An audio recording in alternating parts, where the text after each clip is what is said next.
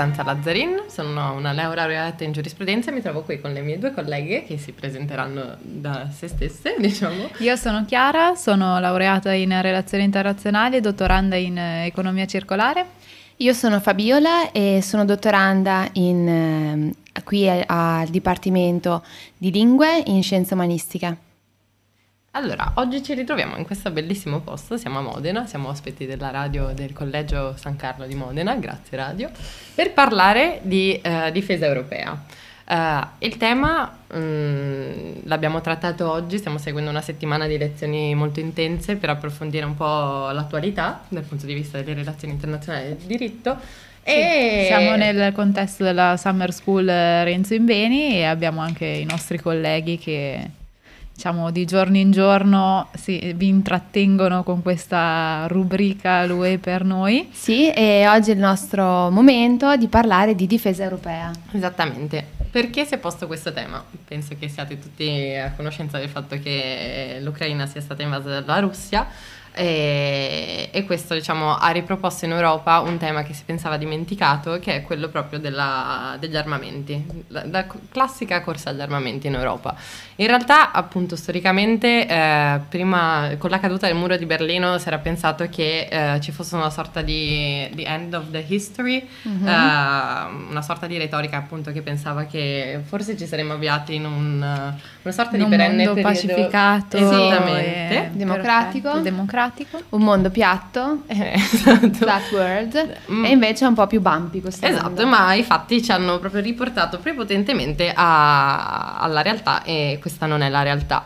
Uh, io che sono un po' diciamo l'anima giurista vi faccio un breve accenno di qualche documento, qualche cosa di rilevante se vogliamo capire qualcosa di difesa europea.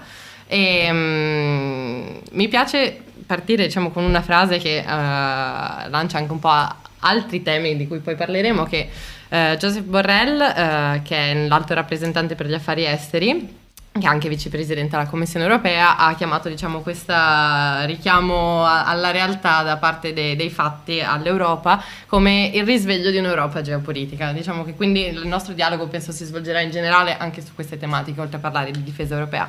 Per quanto riguarda la difesa europea, a livello diciamo, giuridico si inserisce nelle, nella politica di sicurezza e difesa comune, è parte quindi della PESC, cosiddetta PESC, e diciamo è il pilastro che vede un po' qualche strumento di azione europea, perché qual è il punto di base? Non siamo una federazione purtroppo. Non abbiamo una difesa europea. e quindi in realtà parliamo di difese nazionali e dobbiamo parlare di come queste difese nazionali possono eventualmente eh, integrarsi e arrivare a livelli di azione e incisività a livello militare mh, mm, in Europa e nel mondo pari a quelle di altri stati che stanno aumentando da anni eh, la spesa militare tra l'altro dopo vi sforneremo Sì, diciamo che abbiamo visto diversi progressi specialmente negli ultimi 30 anni perché eh, sappiamo che fin dagli esordi no, dell'Unione Europea si parla di una difesa comune arenata fin dall'inizio peraltro quindi già dal 54 sì. poi è stato un tema chiuso per molto tempo perché eh, appunto io da eh, studiosa di relazioni internazionali quale sono, eh, sappiamo che la difesa è un eh, tema che va a toccare da vicino no, alla sovranità statale, quindi cedere quel più di sovranità che vada oltre l'interesse economico è sempre un po', un po sì. difficile. Sì, risulta problematico, però è importante parlare di questo tema perché eh, la guerra in Ucraina è semplicemente una wake up call, no? Non è niente eh, di nuovo, cioè nel senso che gli equilibri eh, geopolitici eh, mondiali si stanno muovendo, no? le placche tettoniche della, politica, della, geopolitica mondiale si stanno muovendo e eh, la guerra in Ucraina è un sintomo di eh, tutto questo, è un mondo che ehm, sta cambiando e non è più un mondo eh, bipolare, quindi abbastanza semplice nella sua comprensione, quindi bianco e nero, non è più un mondo unipolare come alla fine insomma, della, della, guerra fredda, siamo in un mondo multipolare, quindi cosa vuol dire? Che eh, ci sono sempre più attori nella, nella scena globale, e la globalizzazione sta continuando, forse sarà più regionale con eh, il disaccoppiamento delle, delle supply chains. E, e, ci sono molti più attori, questi attori non sono stati integrati completamente nel nostro ordine globale e eh, questo porta a nuove forme di scontro che stiamo vedendo.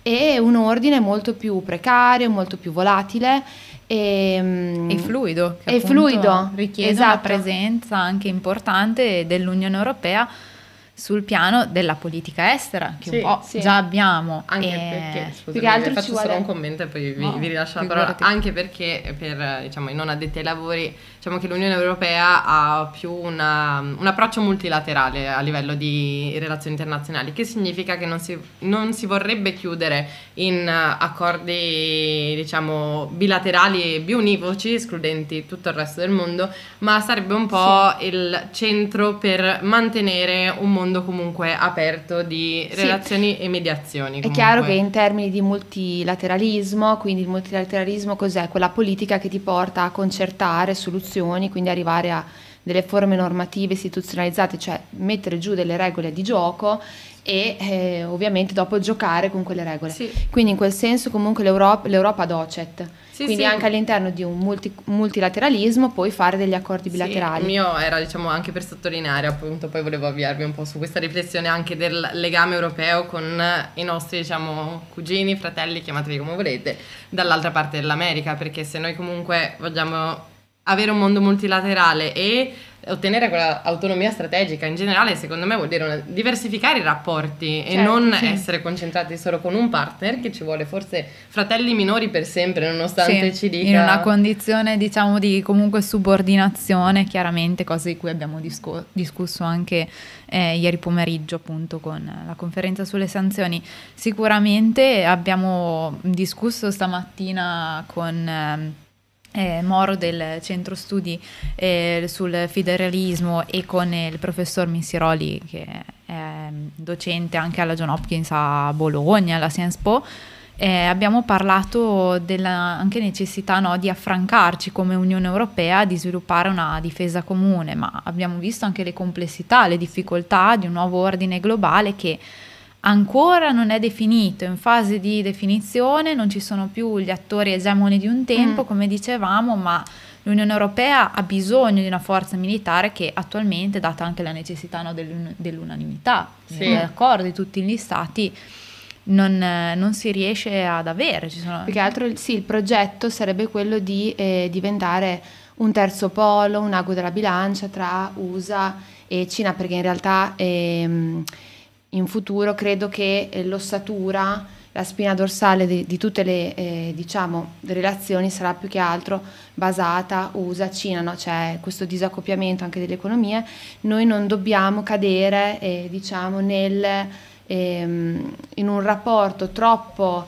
Eh, cioè, la Cina per noi è un partner commerciale, mm. è un competitor anche nel, nel campo delle, delle tecnologie però a livello sistemico noi l'abbiamo detto nel 2019 è, è ehm, diciamo è anche un rivale. È un rivale sistemico comunque, sì, da quel punto di, dal punto di vista dei valori noi siamo sicuramente eh, nel patto atlantico, però, però questo non esclude, mm. cioè non possiamo partire già col primo passo nel senso rivale sistemico, mm. se no ci togliamo e anche moltissime possibilità anche perché proprio il concetto di autonomia strategica è quello di essere liberi, libertà da ehm, cioè essere da liberi da troppe dipendenze, esatto. quindi in tutti i sensi, economiche, sì. eh, anche a livello di... Però questo non vuol dire mm. indebolire il patto atlantico, no, perché comunque l'America ci vuole un partner forte. A, diciamo, non mi ricordo chi dei nostri speaker di questa settimana ha giustamente fatto notare che nella narrazione americana e poi con le contronarrazioni che in realtà vengono in questi stati che comunque sono parzialmente non, esatto, non pienamente democratici, si, si crea il rischio di creare una narrazione che sia the West versus the rest. the rest. Quindi noi dobbiamo stare attenti a non in realtà assecondare troppo la narrazione americana, secondo me. Però forse stiamo un po' fuori anche uscendo dalla no, difesa. No, no, no vabbè, no, no sì. dai, tutto Sono correlato. Alla fine esatto. abbiamo parlato in questi giorni anche di autonomia strategica, appunto, in maniera molto approfondita. Però mi è piaciuto molto stamattina, per metterla un po' più, insomma, sì. per attrarre anche e no- coinvolgere i nostri ascoltatori. Stamattina mi è piaciuto molto, ditemi anche la vostra, il fatto che eh, abbiamo avuto due diversi speaker, no? come sì. dicevamo prima, due diversi eh, interlocutori e abbiamo visto proprio la differenza tra l'approccio più accademico no, di Missiroli e invece quello più acceso no? da studioso appassionato di e federalismo. Anche da una militanza, non lo so, esatto. mi immagino io. Sì, è vero, ha dato anche l'età, gioventù. non diciamolo, eh, del, di Moro è stato bello perché, non so voi, ma effettivamente mi faceva notare stamattina la nostra collega che si sbilanciano poco, no? Sì, giustamente, sì. nella loro professionalità, i nostri, i nostri speaker alle conferenze. E invece Moro proprio si è acceso dicendo anche di voler essere Appassionato. non- esatto, Sì. di essere prescrittivo, nel senso che l'Unione Europea deve essere deve guidare il nuovo ordine globale. Bello, idea fantastica, però di- Scusa, bisogna distinguere i Esatto. desideri È da- vero, è desiderata Eh, dal quello che è fare. Esatto, e quindi insomma, eh, nel lungo periodo, maybe, ma Mm. eh, ci manca la difesa quello è un Sì. carattere molto importante, molto forte. Sì, più che altro, cioè, io mh, non vorrei dimenticare, nel senso, quello che dicevamo anche oggi in pausa pranzo, riflettendo tra di noi, che l'Unione è forte, l'Unione Europea, e in parte fa politica estera anche tramite la politica commerciale, quindi quella comunque secondo me resta il, il fulcro e la maggiore capacità di incisione nel Sì. mondo dell'Unione Europea. Certo è che però ci siamo tornati a misurare con in realtà grandi scontri bellici, o quantomeno avere un esercito, una testata nucleare o Sicuramente dà anche una certa rilevanza, deterrente, un ruolo no? a livello internazionale Ma che sono ora- riforme che sono rimaste incompiute, no? Sì. Men- Menzionate prima, la CED è un, è un progetto diciamo abortito negli anni 50 e questo ci dà la dimensione poi di eh, cosa vuol dire essere strategici, no? avere una prospettiva a lungo periodo. Se avessimo avuto molti più strumenti forse non dovremmo rincorrere le crisi, invece noi purtroppo Sì. rincorriamo le crisi, quindi dovremmo cercare veramente di un- fare un salto politico eh, di qualità per eh, riuscire a eh, mette- avere li- quegli strumenti per avere una politica in primo Sì. piano. No? Diciamo che poi abbiamo Una istituito comune. anche da una decina di anni il servizio diplomatico eh, dell'European External Action Service, quindi Sì, non possiamo recente, pretendere, esatto. dobbiamo darci il tempo di elaborare, già dei passi avanti sono stati Sì. fatti, abbiamo la nuova bussola strategica no, approvata quest'anno e quindi si spera bene. Sì. Dobbiamo agire anche su altre questioni di cui parlavamo anche i giorni scorsi, ma insomma... È che secondo me qui poi si entra in un problema, nel senso proprio interno no, europeo, delle nostre differenze, ma anche della competizione tra le economie interne all'Unione, per cui appunto quando si parla di difesa militare, quello che entra in campo è tutta la parte È molto difficile. E quindi se in realtà è un po' come no, la- i problemi di, di tassazione Però è, è chiaro che al momento in cui c'è la crisi, eh, cioè, eh, come dicevamo ne- l'Unione avanza tramite la crisi, Sì. no? Se poi arriva una crisi davvero davvero grande, dopo cioè, non c'è più tempo per pensare, non c'è più tempo ognuno per ragionare sul suo interesse. A quel punto dopo si è tutti insieme, si Sì, spera sì, sempre che ovviamente questo momento non arrivi, È no? che l'abbiamo visto anche magari, cioè in realtà come funzionano gli interessi nazionali, anche adesso la Germania con la proposta del tetto al prezzo del gas, in realtà quanto ha temporeggiato perché andava contro i suoi interessi e sperava di ottenere altro. Eh, certo, ma Quindi anche lì non c'è un'unione Ma siamo sempre dentro sì, quella sì, logica, eh, e esatto. quindi in concreto come lo faremo questo esercito? Come ve lo Eh, dovremmo immaginate pensarci voi? noi che è stata la conclusione di tutte le conferenze a cui abbiamo assistito finora. Dovete pensarci voi giovani. Yes, esatto.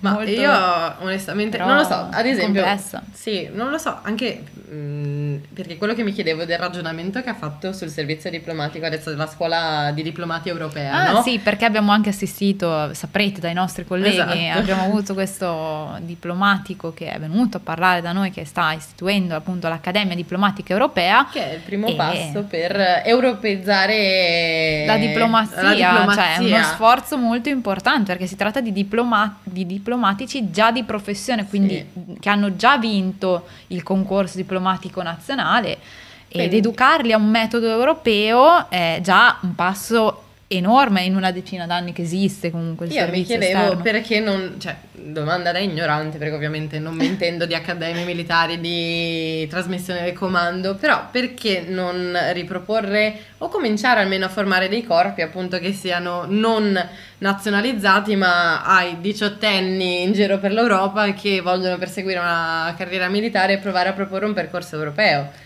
Quello sarebbe, sarebbe bello, ma prima ne devono discutere di fare almeno un, un corpo europeo che già l'ha proposta di Borrell dell'anno scorso, appunto di fare il corpo di 5.000 uomini no, di cui Mhm, parlavamo sì. oggi come forza di risposta rapida, è una cosa che già si discuteva dagli Però anni que- 2000, eh, cioè però quelli, 5.000 capito, persone. comunque sarebbero nazionali, se non ho capito male, correggetemi. Che No, comunque sono segnalazioni statali insieme, di tipo Navy SEAL praticamente in versione Ma europea. Sì, forse di- davvero è l'idea della federazione o dell'esercito federale non Sì, sarebbe male, ma il un- punto è sempre che non, non abbiamo una volontà. federazione. E non E c'è quindi- volontà sì. politica, apparentemente. Comunque hanno aumentato le spese tutti quanti, tutti gli stati europei. Ma e sai, anche per- Draghi comunque ha parlato di un federalismo pragmatico anche in termini di difesa, facendo intendere magari un, un continuare questa mutualizzazione del debito, cioè magari fare un PNR2 Sì, sì. e da, da soldi insomma eh, raccolti sui mercati a nome eh, dell'Unione Europea, magari il ricavato utilizzarlo non solo per una uni- un'unione dell'energia, ma anche un'unione della difesa. Questo secondo me potrebbe essere un buon punto di partenza, evitando anche di il problema, ne parlavamo anche stamattina, ehm, di fare un esercito unico perché è molto difficile che tutti gli stati vogliano rinunciare al loro esercito. Quindi magari su un modello eh, diciamo statunitense che hanno comunque due regimi, no? il regime federale e ogni stato mantiene eh, comunque le sue forze armate e questo andrebbe comunque a ottimizzare i costi, a un maggior coordinamento. Secondo me adesso mh, ci dovremmo muovere in questo senso, no? Quindi un federalismo pragmatico nell'economia, nella E finanza, anche nella in progetti difesa. di ricerca comuni, che è quello che comunque sta venendo Eh, fatto in certo. concreto. E che Digitalizzazione, forse- ma anche che proprio a livello anche- militare, Sì. le collaborazioni appunto con tutte Ma anche le armi militari, Esatto, esatto, per lo sviluppo che- comune di almeno un unic- delle uniche tecnologie che siano europee. Nella speranza che comunque il progetto vada avanti perché il nostro Draghi Sì, esatto, perché puntini in realtà... puntini, quindi Ma credo che ormai sia una strada ormai tracciata, obbligata, non ci si può più... Non so, eh, io sono un po' scettica perché il nostro paese Vediamo, ma perché avremo qualche stata una- turbolenza probabilmente. Poi però può essere che la strada sia Cioè, tracciata, nel senso nel lungo periodo, però Per una me la crisi- europeista tran- cioè, mh, che davvero è molto incisiva Mario Draghi. Dopo eh, magari sulla Francia. Ma secondo me anche partiti che comunque non sulla carta non sono d'accordo, sai, non sei d'accordo finché non sei al Sì, governo. È vero. Quando poi sei nella stanza dei bottoni devi prendere delle responsabilità e secondo me nessuno vuole stare senza Europa.